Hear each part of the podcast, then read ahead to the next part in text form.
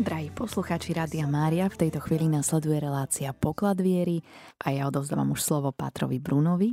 Pochvál Pán Ježiš Kristus, všetkých poslucháčov Rádia Mária. Srdečne vítam pri dnešnom poklade viery a v dnešnej relácii mám veľmi zácného hostia až z ďalekej Žiliny, Pátra Michala Milana Krovinu, ktorý momentálne pôsobí v Dominikánskom konvente v Žiline a venuje sa tiež aj pastorácii na obchodnej akadémii Sv. Tomáša Akvinského. Vítaj Michal. Ďakujem pekne, ďakujem za pozvanie, ďakujem za, a takisto aj za privítanie. Milí priatelia, v dnešnom poklade viery si niečo povieme viac o dejinách ekumenizmu ako takého. Tí z vás, ktorí pravidelne počúvate túto reláciu, tak veľmi dobre viete, že celý týždeň sme sa venovali ekumenizmu ako takému a takisto aj modlitbám za jednotu kresťanov. Pater Michal, keby sme povedali termín ekumenizmus, čo to vlastne znamená? Slovo ekumenizmus pochádza z gréckého oikumene, čiže vlastne tí, ktorí žijú na celej zemi, čiže v našom kresťanskom ponímaní to znamená kontakty alebo také ústretové kroky vo vzťahu vlastne k ostatným, alebo ku všetkým kresťanským vyznaniam, denomináciám. Čiže môžeme hovoriť, že je to vlastne spoločnosť všetkých pokrstených? Môžeme povedať, že je to spoločnosť všetkých pokrstených aj všetkých hľadajúcich Krista. Mne sa tiež veľmi páči aj vyjadrenie, ktoré e, spomína e, koncilový dokument, ktorý sa venuje ekumenizmu a tam sa hovorí o jednom dome, ktorý má mnoho izieb alebo siení a v každej tej žije nejaká rodina. Môžeme aj takto vnímať? Áno, môžeme to vnímať aj tak. E, keď hovoríme o jednote kresťanov, tak je to vlastne želanie pána Ježiša už vo večeradle, kde sa modlí za jednotu. Ako interpretovať tieto slova možno aj v tejto realite rozdelenosti kresťanov? Vychádza to vlastne aj z tajomstva církvy ako spoločenstva, ako mystického tela Kristovho. Totiž to, keď e, pozorne študujeme nový zákon a skutky apoštolov ako dejiny pra církvy, my vieme, že pán Ježiš založil církev jednu, ako jedno spoločenstvo, ale e, práve vlastne naše odlišnosti a v historickom kontexte aj kultúrne, mm, spoločenské, politické, filozofické, ale aj e, diplomatické a iné snahy ekonomické viedli vlastne k rozdeleniu teda kresťanského spoločenstva alebo kresťanov na menšie subjekty, ale môžeme povedať, tam sa to štiepilo na mnohé tie, potom už neskôr mnohé tie e, časti, alebo teda fragmenty, a z ktorých vychádzali nové spoločenstva, nové cirkvy, nové denominácie. Že keď sa pozrieme na tú tradíciu odovzdávania viery alebo radosne zvesti Evanielia, tak už v prvých storočiach vlastne nachádzame určité odlišnosti. Myslím teraz napríklad na nestorianizmus alebo arianizmus. Áno, áno. Čiže už toto boli ako keby také prvé náznaky e, tej rozdielnosti v jednote? Samozrejme, pretože e, na začiatku to bolo tak, že o mnohé e, také piliere viery, ktoré my vnímame ako piliere viery, sa viedli tvrdé niekoľkostoročné boje a spory.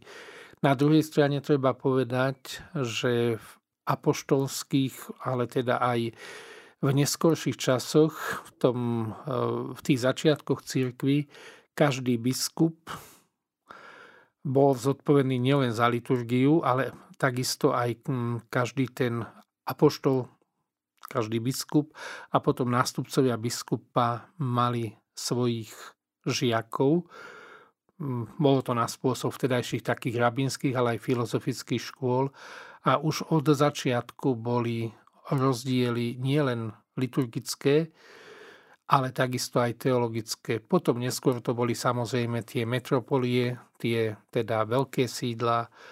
A keby sme si zobrali napríklad aj východnú časť cirkvy, ona sa vyvíjala inak ako tá západná časť cirkvy.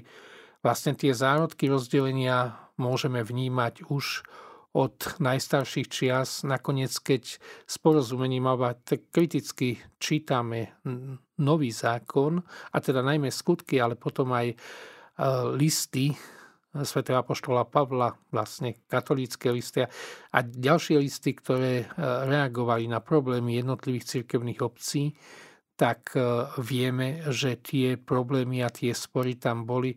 Ono to vychádza aj prirodzene vlastne z toho kultúrno sociálneho, spoločenského prostredia, pretože inak sa vyvíjal východ, inak sa vyvíjal západ.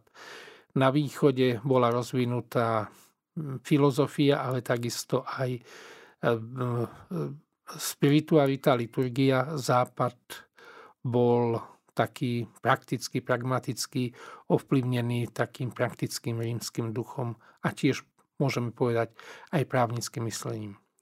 To si veľmi pekne vysvetlil práve ten kontext, že z akého vychádza aj tá naša dnešná téma jedného domu, ekumenizmu, alebo teda spôsobu, ako na, pozerať na jednotu napriek e, svojej rozdielnosti. E, spomenul si už tie prvé pnutia, ktoré boli názorové, teologické, vychádzajúce aj z rozličných teologických škôl, poznáme napríklad Aleksandrísku alebo e, Dostávame sa postupne ku obdobiu, ktoré môžem povedať, že charakterizujú veľké osobnosti. Spomeniem napríklad Ambróza a jeho žiaka, alebo teda konvertitu Augustína Aurelia. Takisto aj tieto veľké osobnosti mali okruh svojich ľudí a svojich žiakov a zasa my to vnímame už e, z pohľadu povedzme 21. ale aj minulého 20. storočia ako istý e, ucelený súbor náuk, ale vieme a všetci tí, ktorí sa hlbšie venujú patristike, náuke cirkevných otcov, že vlastne oni, si, oni boli priekopníci a oni si sami prešlapávali tú cestu viery, aj takej osobnej skúsenosti duchovnej, ale takisto boli tiež podmienení prostredím, v ktorom žili. Preto niektoré skutočnosti, ktoré možno, že my teraz buď sa pousmejeme, alebo mávneme nad tým rukou, pre nich to boli vlastne dôležité témy života, dôležité skutočnosti, pretože oni, oni museli zápasiť s istými mm, protikladnými silami, ktoré mm, vlastne ten život viery vnímali úplne inak. Čiže mnohé prešlapávali cesty, chodníčky a mnohé tie postoje, ktoré my vnímame ako samozrejme, pre nich samozrejme vôbec neboli. Oni boli naozaj priekopníci. Áno, toto veľmi pekne vidieť aj na rôznych dišputách, ktoré boli verejné a kde sa vlastne ako keby hájil jeden názor a druhý názor. A práve tým dialogom, ktorý sa viedol, tak e, predpokladal aj argumentáciu, aby bola naozaj opretá či už o Božie slovo alebo o tradíciu cirkvi ako takej. A ak sa posunieme v histórii ďalej, prichádza veľký zlomový rok, ktorý sa síce e, môžem povedať, tak nazýva ako rokom uh, veľkého rozdelenia východu a západu, o ktorom sme už hovorili, asi ich naznačil. To je rok 1054. Čo sa udialo v tomto roku?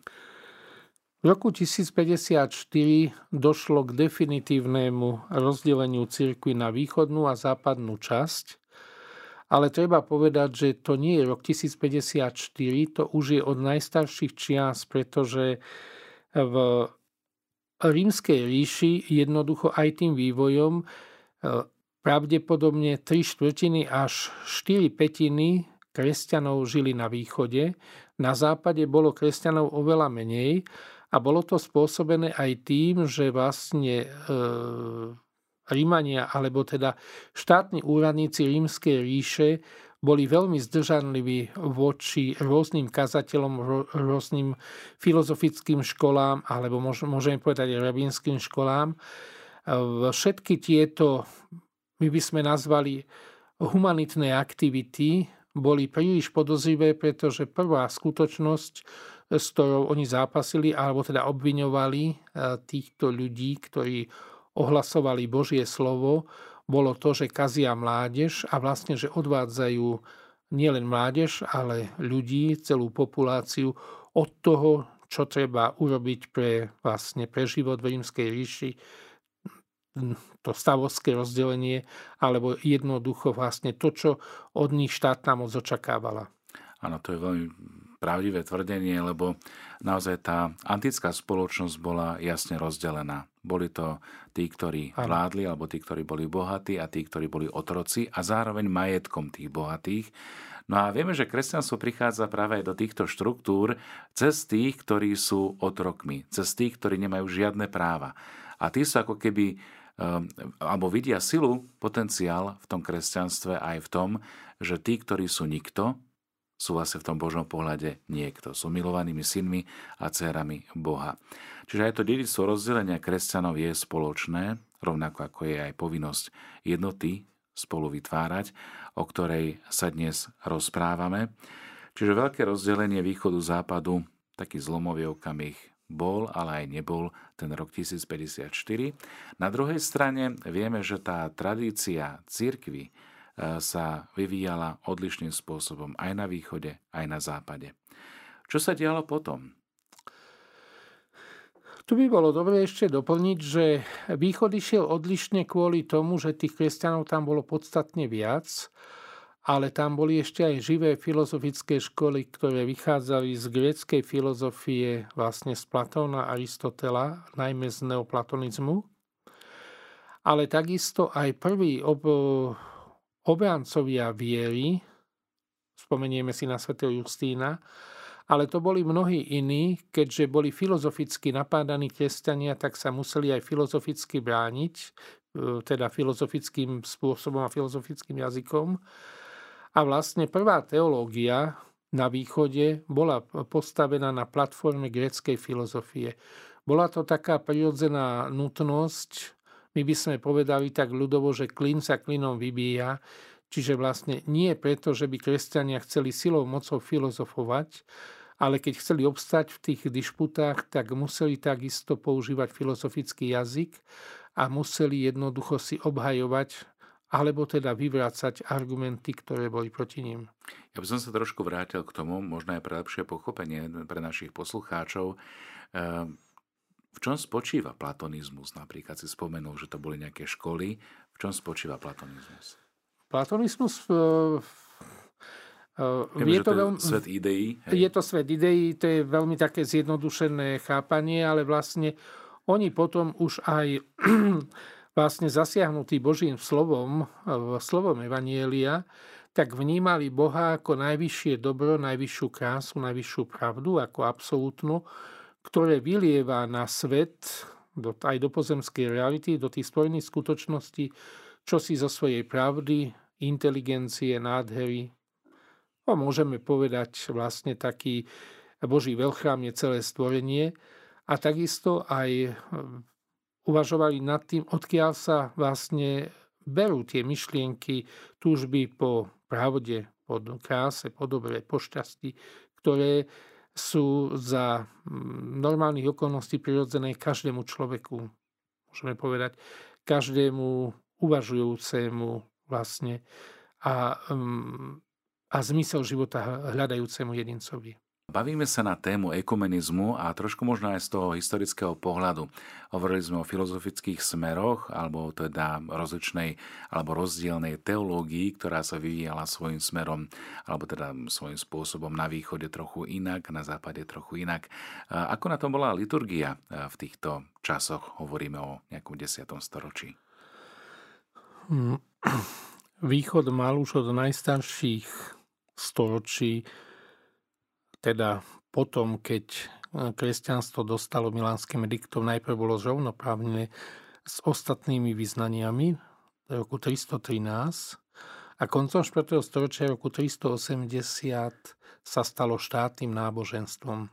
Tam samozrejme potom neskôr vlastne dochádza k rozdeleniu rímskej ríše na západorímsku a východorímsku. Východorímska ríša, ktorá, ktorú poznáme aj pod, pod pojmom Byzantská ríša, je to podľa mestečka rybárskeho Byzancion, ktoré vlastne ležalo pri Bospore a v tomto v tejto lokalite, a teda nedaleko nej, vybudoval cisár Konštantín nové hlavné mesto rímskej ríše Konštantínopol, čiže vlastne Konštantínovo mesto. A urobilo to aj preto, že mocné rímske rody vlastne sa správali oligarchicky, bojkotovali jeho, mm, jeho výnosy, teda e, vlastne e, vyhlásenia a aj mnohé reformné kroky cisára, tak sa rozhodol, že zmení lokáciu hlavného mesta z Ríma, sa preniesol do Konštantínopola. Treba povedať aj to, že na východe už e, teda boli e, rozvinuté filozofické školy, tým, že oni boli Gréci, Byzantínci, boli poetickí, pestovali filozofické myslenie, tak veľmi dbali zvlášť na krásu liturgie, krásu bohoslužby. A bolo to podmienené aj tým, že tam bolo veľa e, pohanských kultových miest, ktoré takisto mali rozvinutú liturgiu. Čiže keď prišiel bežný človek vtedy do chrámu, tak mal pocit, že už nie je na zemi, ale že sa ocitol pri, najmenej v nejakej predsieni neba, pretože pôsobila na neho architektonická krása chrámu, E, takisto nádhera vlastne e, liturgických rúch, nádhera vlastne ľudského hlasu, respektíve spevu, e, nádherné modlitby, ale takisto v podstate po tých obrazoboreckých vojnách tam boli krásne ikony. Celá tá atmosféra vťahovala vlastne človeka do stavu, ktorý v podstate čosi predznamenával z tej Božej nádhery a veleby. Čiže pohľad na takúto e, liturgickú udalosť, môžem povedať, či už to bolo v tých pohanských e, konotáciách, e, zdávanie kultúr rôznym božstvám a podobne. A neskôr, keď sa to prenieslo aj do toho prežívania kresťanov na vonok, v chrámoch, tak bolo inšpirujúce, alebo teda krásne na pohľad a chutné na jedenie. Dalo by sa to aj tak povedať?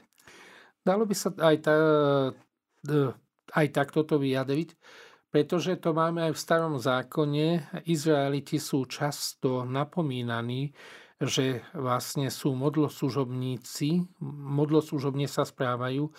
Ale prečo? Pretože najmä ženy, ženský svet potrebovali, aby teda mali vážnosť u mužov, potrebovali potomstvo a takisto potrebovali, aby sa im rozširovali stáda. Preto vlastne tam boli e, svetine vlastne bohyne Artemis, alebo teda Jany, alebo teda e, tie pohanské božstvá mali aj vlastne iné názvy, ale e, boli to ženy, ktoré sú často to e, starozákonní proroci vlastne pripomínajú, ktoré prichádzali do, na e, tieto pohanské kultovné miesta, tam prinášali obete, alebo teda v, a vyprosovali si, vyprosovali si, aby naozaj vlastne mohli otehotnieť, keď teda mali nejaké problémy v tejto oblasti ginekologickej, ale takisto vyprosovali aj za takú, môžeme povedať, bohatstvo ale pretože bolo to preto, lebo vlastne tie ženy boli zodpovedné za taký ekonomický chod rodín. A síce e, z teologického hľadiska to samozrejme vlastne bola modlo, modloslužba, ale oni keď mali pocit, že e, pán, vlastne jediný výučný boh Izraela, ako si mešká s tými dobrodeniami, tak si zaobstarávali vlastne mm, priazeň bostiev iných takýmto spôsobom. Trošku to pripomína niečo, čo poznajú z klasickej e, ruskej klasiky alebo strieborného veku ruskej literatúry 19. storočia, keď ruskí autori hovoria, že v mnohých guberniách, čiže provinciách Ruského impéria až do 18. storočia existovalo dvojverie. Čo to znamená? Že ľudia praktizovali dve, dve viery, že formálne boli v pravoslavnej cirkvi, boli vlastne pokrstení míropomazaní, chodili do chrámu, ale chodili takisto aj do brezových hájov, kde praktizovali staroslovanské prekresťanské bohoslužby, alebo teda obete, príhovory, a vyprosovali si od týchto božstiev, alebo chceli si získať to, čo potrebujú pre praktický život. Nič nové pod slnkom. V podstate, keď si tak zoberieme, že tá vernosť eh, Bohu, vernosť Kristovi v tom kresťanskom ponímaní je stále skúšaná. Možno aj práve takýmito uh, krivými cestičkami, poviem to tak, ak sa pozrieme na takú tú ortodoxiu a ortopraxiu. Vráťme sa teda ale späť ku ekumenizmu. Spomenuli sme rok 1054, kedy sa oficiálne hovorí o rozdelení východo rímskej a západorímskej ríše. Prečo práve tento rok? Alebo čo sa udialo také zlomové? Bola to už dlhodobá záležitosť, totižto východ pozeral na západ veľmi zdržanlivo, tým, že naozaj oni tam mali vynikajúce teologické školy, mali tam veľa svedcov, mali tam vynikajúcich teológov, ale takisto aj filozofov. A Západ ako si nestačil alebo pokulhával, totižto e, na východe sa stalo to, že církev získala štátnu ochranu a opäť vlastne táto skutočnosť mala dva strany, dve strany. Na jednej strane cisár a prípadne vlastne tí správcovia provincií na východe, my by sme ich nazvali takými guvernérmi, alebo teda veľkými županmi, tak e, zabezpečovali aj ekonomicky no, to, čo potrebovala církev, povedzme eparchie, diecezy biskupstva alebo kláštory. Na druhej strane sa neprimerane v jednoducho miešali do záležitosti církvy. E, Klasický taký prípad je svätý Jan Chryzostomo Zlatoustý, ktorý ako arcibiskup metropolita patriarcha v hlavnom meste e, musel riešiť, bol nútený riešiť mnohé takéto e, zásahy. zásahy, najmä zbožných dám, tých šlachtičien, ale aj samotnej cisárovnej či cisárskych dcer do záležitosti cirkvy. Na západe išiel ten vývoj inak. Vlastne pápež, tam zostal len jeden patriarchát v Ríme, keďže e, cisár preniesol hlavné mesto do Konštantínopola, Rím upadal, postupne sa stal len provinčným mestom. V tom najväčšom úpadku sa stalo to, že vlastne Rím mal okolo 50 tisíc obyvateľov, hoci okolo roku 100 po Kristovi mal až, myslím si, že milión 600 tisíc alebo teda 1,5 milióna, že to bola taká veľká metropola. A e, pápež musel takisto zápasiť vlastne s tými e, mafiánskymi praktikami, s tými oligarchami v Ríme, ale zároveň bol aj protektor, ochránca mesta Ríma a okolia, čiže on musel vychádzať v ústretí rôznym nájazdníkom, tam prichádzali rôzne, najmä tie germánske, ale iné kmene, a snažil sa zabezpečiť e, vlastne mier alebo istú dohodu ešte predtým, ako by mal byť mesto vydrancované a zničené a raz bol viac alebo raz bol menej úspešný. Čiže vlastne pápež suploval aj takú tú štátnu administratívu. Hoci cisársky exarcha sídlil na severe Talianska v Ravene, ale pri vtedajších komunikačných mocnostiach často tá komunikácia alebo tie skutočnosti zlyhávali, čiže prirodzene sa na západe vytvoril taký vlastne taký model. S tým sa aj stalo to, že západná církev sa vyvíjala ako monolit, ktorý v podstate mal centrum v Ríme a pápež bol vlastne e, vo svojich rukách vlastnil dve moci štátnu, takú tú monarchickú, administratívnu, ale aj cirkevnú. A treba na dôvažok povedať aj to, že do do obdobia 5. 6. storočia e, cirkevné problémy na západe riešili metropoliti arcibiskupy ako na východe. Lenže e, biskupy e, čím ďalej viac vyžadovali, aby to riešila centrála, teda Rím. Zrejme to bolo pre nich výhodné, tým pádom sa stávalo to, že niektoré procesy sa neprimerane jednoducho predlžovali, naťahovali, naťahovali pretože arcibiskup vlastne svetil, menoval, svetil, prípadne odvolával a súdil biskupov a všetko, keď sa to potom presúvalo do Ríma, čiže ten Rím sa a západná časť sa vyvíjala vlastne úplne inak ako východ. A východ, najmä teda tí inteligentní, vzdelaní teológovia, filozof, filozofi na východe v podstate pozerali s takou hlbokou nedôverou dokonca posmešne nazývali západnú církev, že žije v podstate v bahne hlbokej nevedomosti. Je to aj preto, lebo na západe církev evangelizovala a nemala toľko času, a jednoducho mala iné prostredie ako na východe venovať vlastne teologickým sporom, liturgii a vlastne tým skutočnostiam, ktoré sprevádzajú takisto život a pôsobenie cirkvi. To je to, čo si aj spomenul, e, známa e, taká, taká fráza, ktorá sa za, zaužívala aj z tohto obdobia Roma locuta causa finita, čiže Rím prehovorí, problém je uzavretý. To zameranie misionárske círky hlavne na západe je markantné v podstate až do ranného stredoveku, lebo Európa ako taká bola christianizovaná tie najodlahlejšie, myslím teraz pobaltské štáty, až, až niekedy v 14. storočí, mm-hmm. čo, čo je dosť neskoro na to, že e, na východe bola christianizácia naozaj e, pomerne rýchlejšia a ľahko priateľnejšia. Ak sa pozrieme do, do dejín e, toho 14. 15. storočia, aj čo sa týka rozdelenia kresťanov, alebo teda církev si prechádza svojimi jednotlivými štádiami aj na tom západe.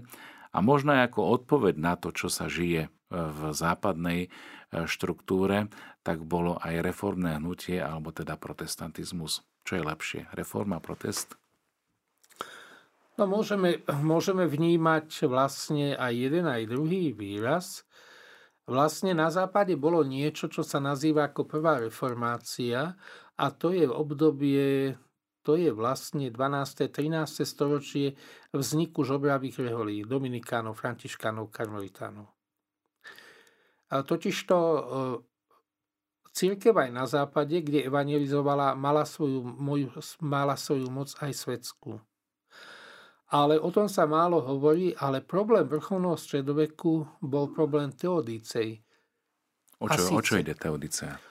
Teodicea eh, rieši to, že eh, vlastne Boh je dobrý, absolútne dobro, stojí všetko dobré.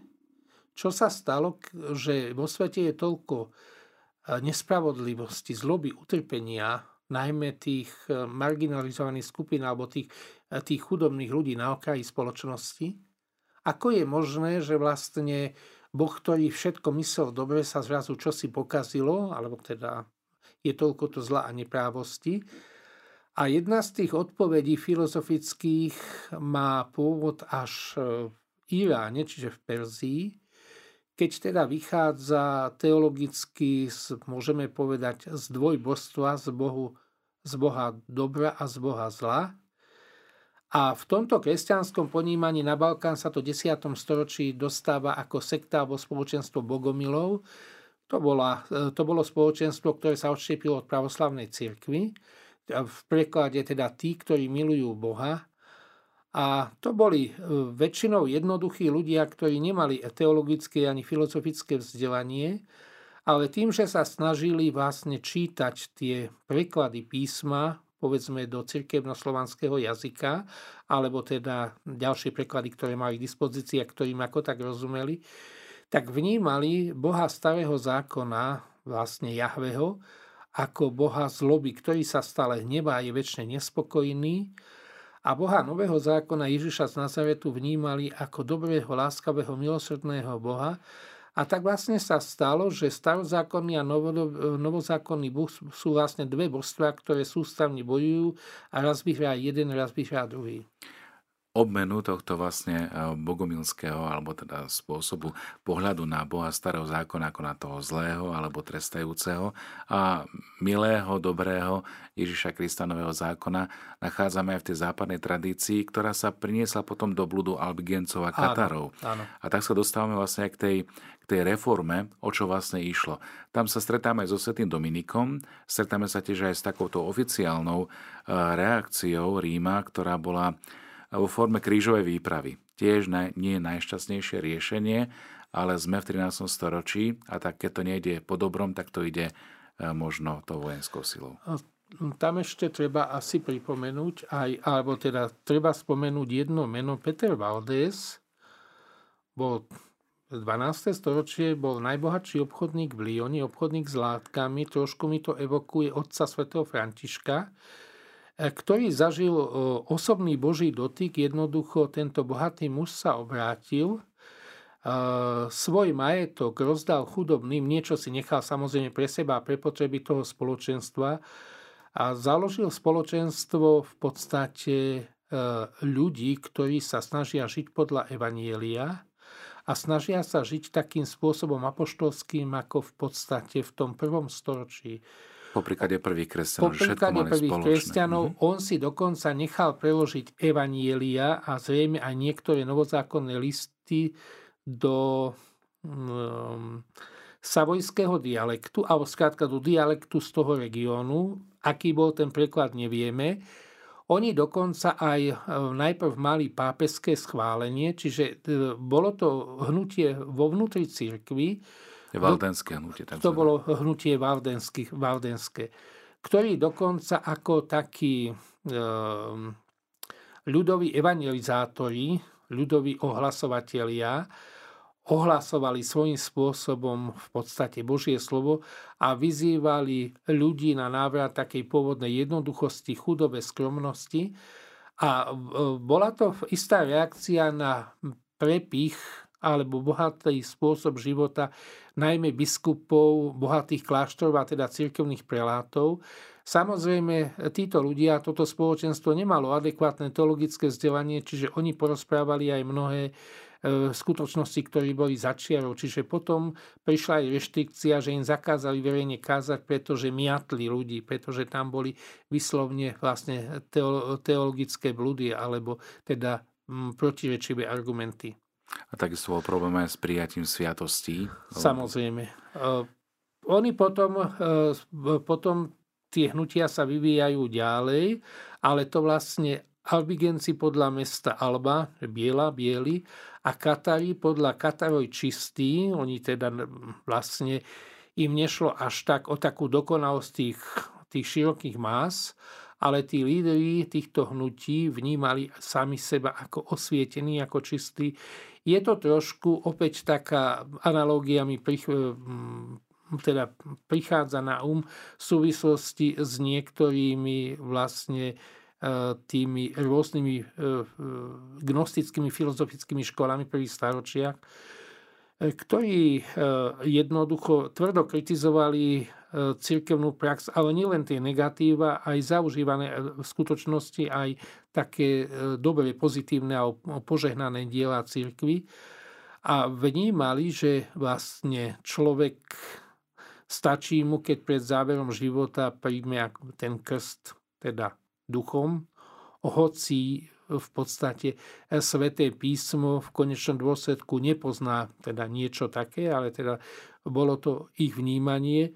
Ale tam, e, tam nebol len problém e, církvy ako takej, ale problém celej spoločnosti, pretože filozoficky oni to vnímali tak, že všetko Stvorené je zlé, negatívne je, je v diabolských rukách a všetko to duchovné je dobré, čo samozrejme nezmysel. Oni samozrejme vnímali aj manželstvo, aj plodenie detí ako niečo negatívne. Ako v podstate antickej filozofii gréckej väznenie vlastne duší v ľudských telách, preto, preto vlastne takto rozbíjali celkový chod spoločn- spoločnosti vtedy, ale teda aj ten ekonomickú, základnú ekonomickú bázu. Čiže rolníci sa prestali starať o svoje polia, e, remeselníci prestali sa venovať remeslám, prestali vychovávať deti, alebo teda jednoducho nastal všeobecný chaos.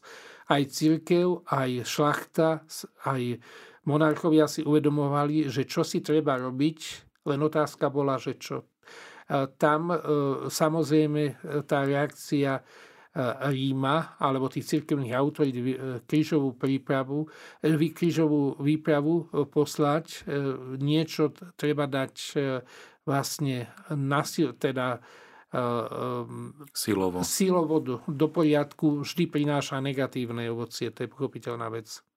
Drahí poslucháči, vidíte, že tie dejinné pohľady na to, ako jednota je niekedy práve v tej roz, rozdielnosti napádaná, skúšaná, ale aj možná či nemožná, si povieme na, na budúce v rámci relácie Poklad viery. Na záver mi neostáva nič iné, ako ak vás zaujala téma, kľudne napíšte nám aj na infozavináč radiomaria.sk. Vaše otázky posunieme ďalej nášmu dnešnému hostovi, ktorým bol páter Michal Milan Krovina.